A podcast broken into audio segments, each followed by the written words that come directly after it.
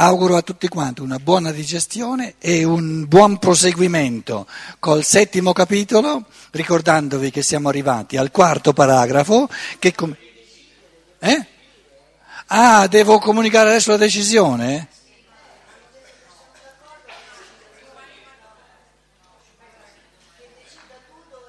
Non è un'omissione di, di libertà quella deve scaricare, scaricare su di me bar, i barili? Fate a scarica barili? Visto che sono diventato tedesco, mi volete caricare di questo karma, di questo pareggio karmico?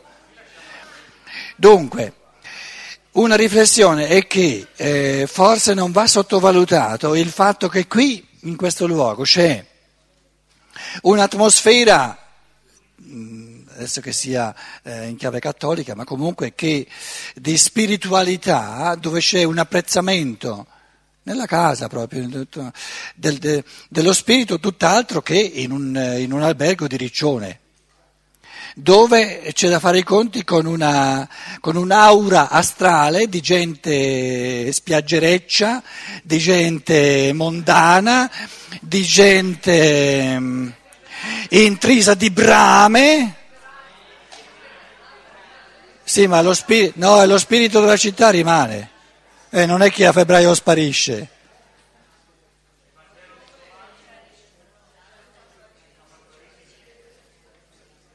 Eh, non c'era, non c'era di meglio, dai.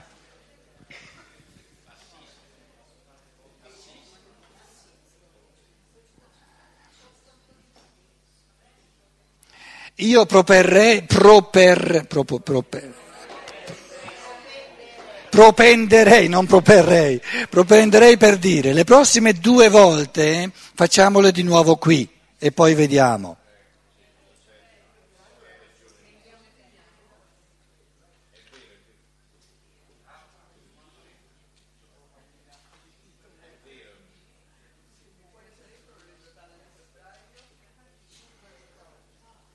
Cioè, febbraio che date ci sono? 25-28.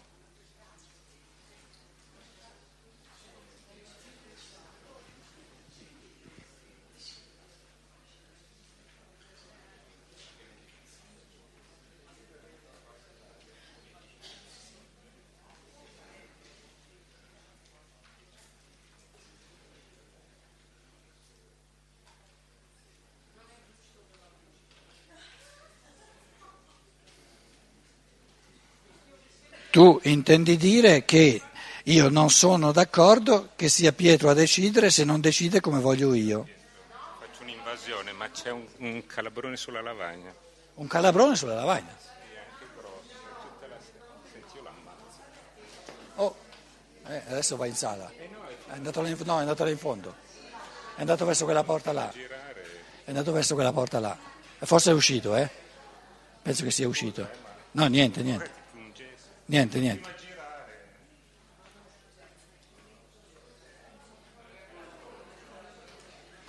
Siamo arrivati al quarto paragrafo, ritorna il calabrone.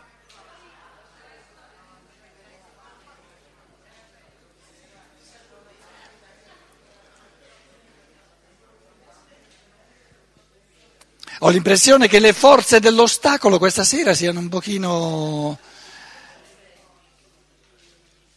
Però la controforza non può mai essere maggiore che non la forza. Eh. Quando il Mefisto si deve sforzare un po' di più è perché la forza del bene è diventata più, eh, diciamo, e questo è dovuto al fatto che siamo arrivati al settimo capitolo dove ci stiamo convincendo che non ci sono limiti alla conoscenza. Quarto paragrafo, ogni modo di essere che si voglia ammettere al di fuori del campo della percezione e del concetto deve essere ascritto alla sfera delle ipotesi ingiustificate. A tale categoria appartiene la cosa in sé, in quanto per definizione non è percepibile e non è pensabile, non è raggiungibile. È del tutto naturale che il pensatore dualistico non possa trovare il nesso fra il principio universale assunto ipoteticamente e il dato fornito dall'esperienza. Perché fa un'ipotesi della cosa in sé, però non è una percezione. Al principio universale ipotetico si può dare un contenuto soltanto se lo si prende a prestito dal mondo dell'esperienza senza accorgersi di farlo. Perché la cosa in sé della mela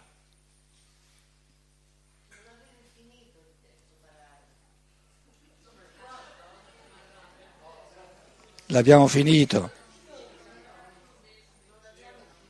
Sì che era finito. Ma dai, tu hai dormito alla fine.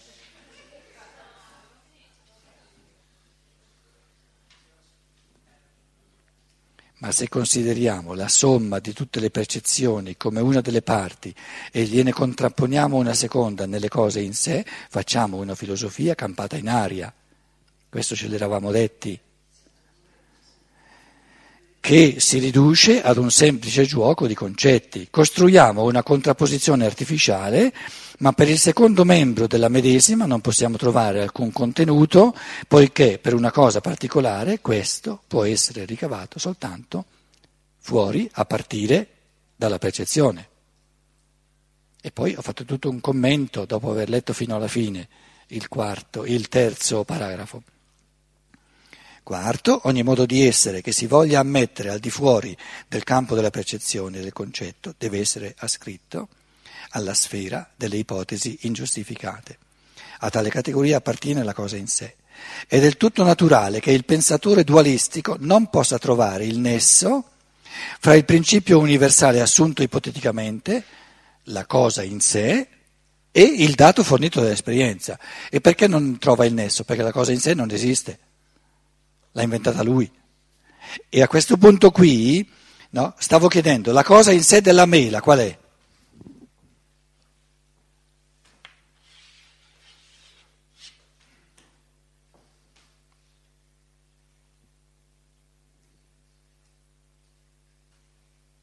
Cos'è la cosa in sé della mela?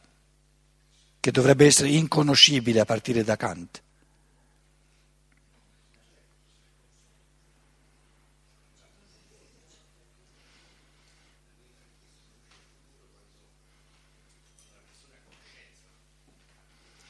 risulta da tutte le analisi che abbiamo fatto, da tutti i processi di pensiero che abbiamo fatto, soprattutto il terzo e il quinto capitolo, che parlando della cosa in sé inconoscibile della mela, ovviamente Kant ignora, disattende il pensare. Non si è reso conto che nel pensare che crea il concetto della mela, io ho la cosa in sé della mela. Anzi, io oggi, oggi ho detto, io divento nel mio spirito mela. La cosa in sé della mela è l'intima essenza della mela.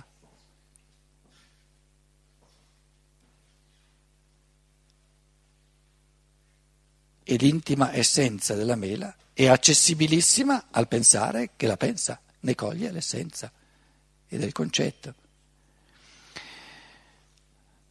che poi ogni concetto, quando noi diciamo mela, non è che abbiamo subito la totalità del concetto, perché la totalità del concetto è un, diciamo, un processo di pensiero all'infinito.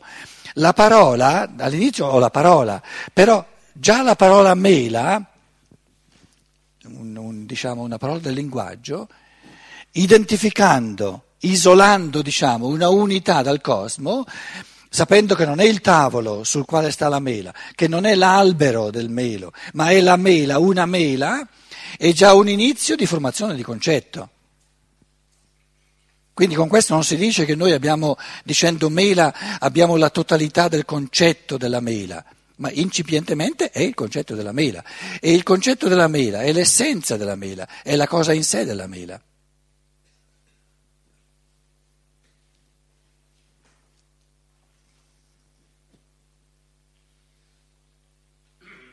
è quella mela che è la causa di ogni evidenziamento sensibile, di ogni evidenziamento percepibile della mela. Se tutti gli evidenziamenti percepibili de, di, della mela sparissero, cosa resta della mela?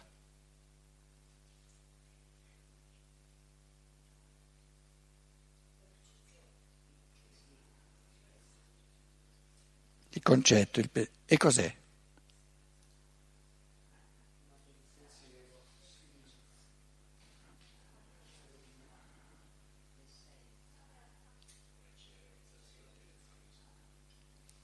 Sono correnti viventi e operanti di pensiero. Quando uno pensa a una casa, l'essere umano pensa a una casa, un architetto pensa a una casa, questi concetti, il concetto della casa cos'è? È operante o non è operante?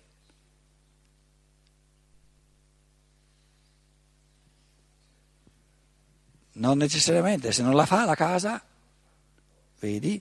Allora, i concetti del pensatore universale, del creatore universale, del logos, sono per natura operanti. Invece i concetti dell'uomo sono incipiente, potenzialmente operanti. E tutta l'evoluzione sta nel rendere sempre più operanti anche i concetti che noi recepiamo dentro il nostro pensare. Però li acchiappiamo dal lato di un minimo di operatività per lasciare alla libertà umana di renderli sempre più operanti, sempre più viventi, sempre più incisivi, sempre più determinanti il corso dell'evoluzione.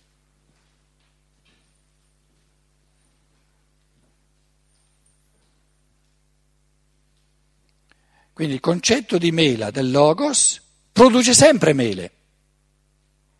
Il concetto di casa dell'uomo non sempre produce case, però può.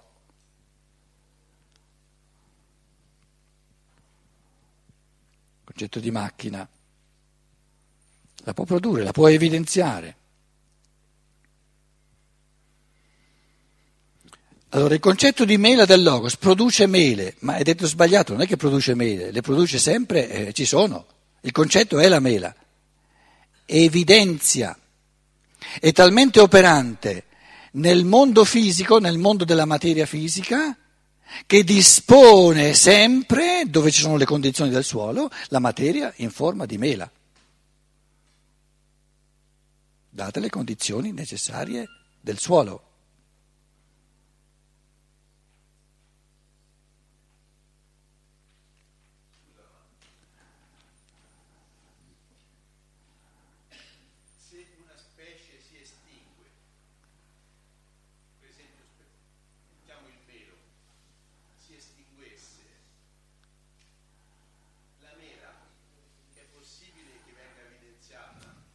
Allora,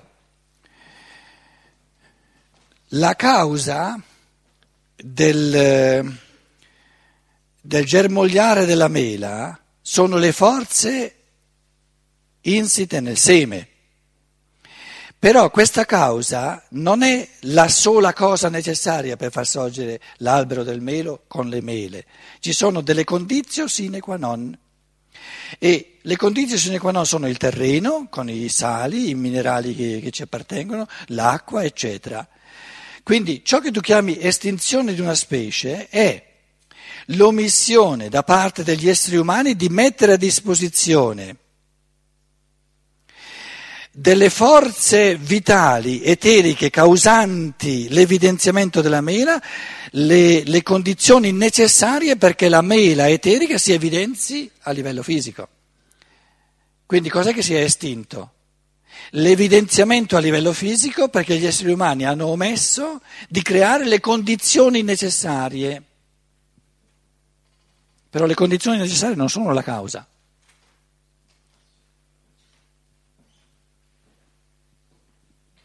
La causa sono le forze eteriche intrinseche nel seme.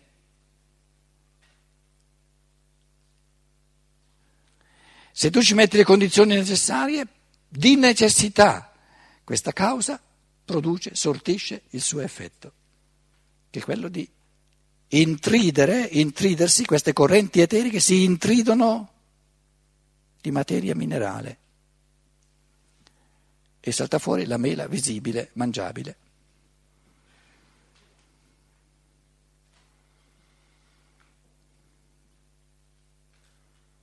Quindi una specie estinta esiste unicamente di, di piante a livello eterico, nel mondo eterico. Una specie animale estinta esiste unicamente a livello astrale. Le sono state sottratte le condizioni necessarie per rendersi visibile, percepibile a livello sensibile. Ma non è un'estinzione totale. I pensieri del Logos non si possono estinguere, sono eterni. I pensieri alla base della mela non si possono più ridisfare. È, è assurdo il pensiero. Una volta fatti, sono fatti per sempre. La pensata c'è per sempre. Una, una mail è una struttura di pensieri, no? Una volta creati, una volta fatti questi pensieri si possono disfare, no?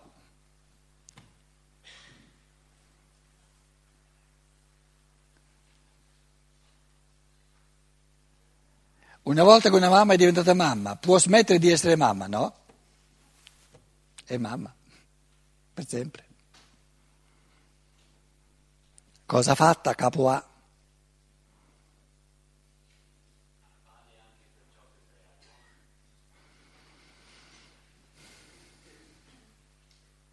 A livello dei pensieri, certo. Nessun pensiero fatto si può disfare. Ne posso aggiungere una, un altro che corregge se è un errore, se è un, un pensiero parziale.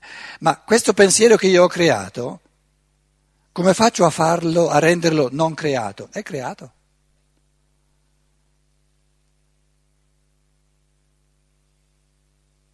Questo ci dice abbiamo la responsabilità nei confronti di tutto ciò che creiamo, perché una volta creato è creato, non si può più tirare indietro. Una parola detta si può rendere non detta? No, detto è detto. Non lo posso più ritirare indietro dentro eh, che non è stata detta, è stata detta. E opera possono dirne un'altra che, che, che, integra l'azione o che la contrasta, eccetera, eccetera. Ma la parola detta e la sua operatività non si può più tirare indietro.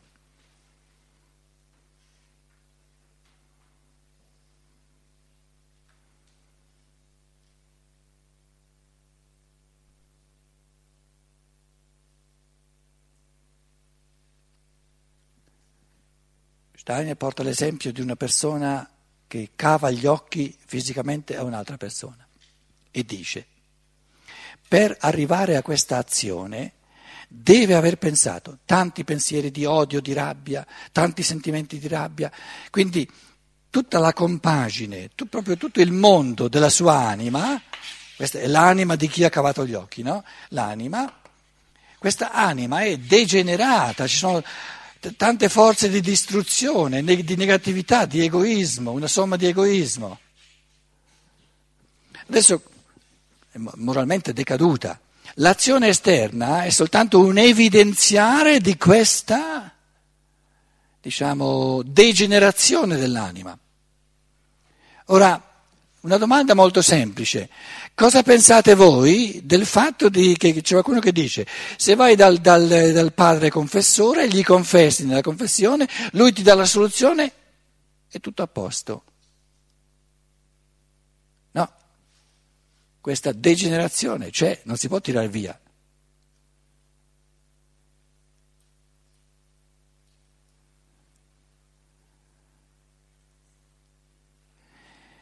Si può rigenerare?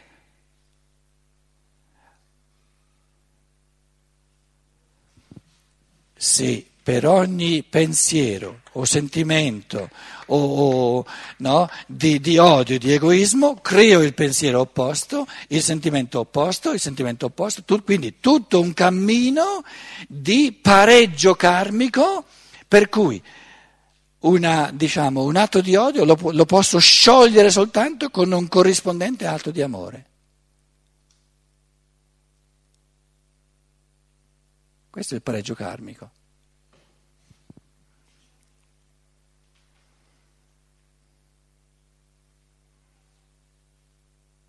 E se il Cristo ti portasse via, no? ti rimettesse tutto a posto, no?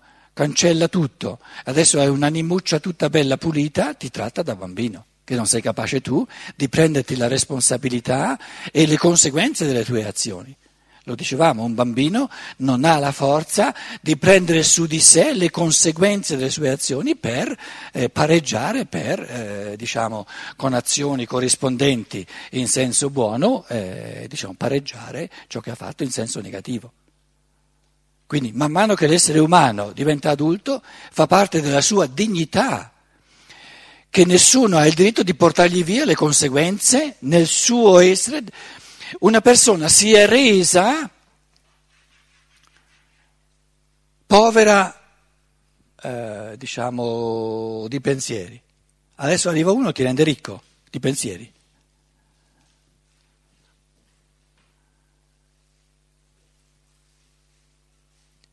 In modo concreto, eh?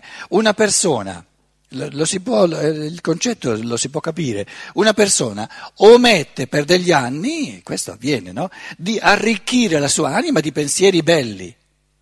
Adesso è povera di pensieri, tante cose non le capisco, è povera di pensieri, c'è una povertà di pensieri. È possibile regalargli una ricchezza?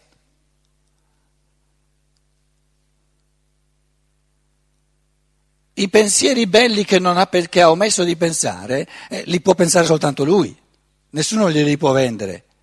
E allora se comincia adesso, comincia a pensare, anziché omettere di pensare questi pensieri, a pensare, pensare, pensarli, dove c'era povertà ci mette sempre di più ricchezza, ricchezza, ricchezza, e allora sì, e quello è un pareggio karmico. Ma nessuno può rendere ricco una, eh, di pensieri una persona che si è resa eh, nel corso di anni povera di pensieri. E povera è e in questo momento resta povera, nessuno lo può cambiare.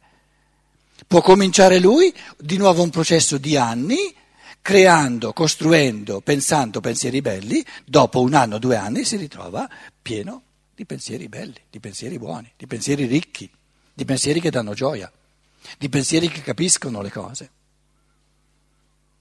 Quindi ognuno è il risultato di ciò che ha fatto di sé. Beh, è, è ovvio, no? Vuole essere diverso? Diven- può soltanto diventare diverso, non può essere diverso da ciò che è. Se sei così, sei così, non puoi essere diverso, puoi diventare diverso. Ma puoi diventare diverso cominciando ora a trattare la tua anima in modo diverso, eccetera, eccetera, eccetera. In altre parole, l'essere umano è in evoluzione e in ogni momento è il risultato di ciò che ha fatto e di ciò che non ha fatto. Vuole essere diverso, deve capire che può soltanto diventare diverso, non può essere di acchito diverso. Ognuno di noi in questo momento è così com'è e non c'è nulla da cambiare. Nessuno è diverso da... e nessuno può, può essere in questo momento diverso da com'è, può diventare diverso. Però per cambiamenti di una certa profondità ci vuole tempo. Ci vuole tempo, presupponendo che non si perdono colpi perché quello, eh, chi, dire, chi, chi, di noi può dire di non aver mai omesso nessun, nessun pensiero bello possibile, nessun atto di amore bello, eccetera? L'omissione è compresa nella, nell'inerzia insita nella natura umana.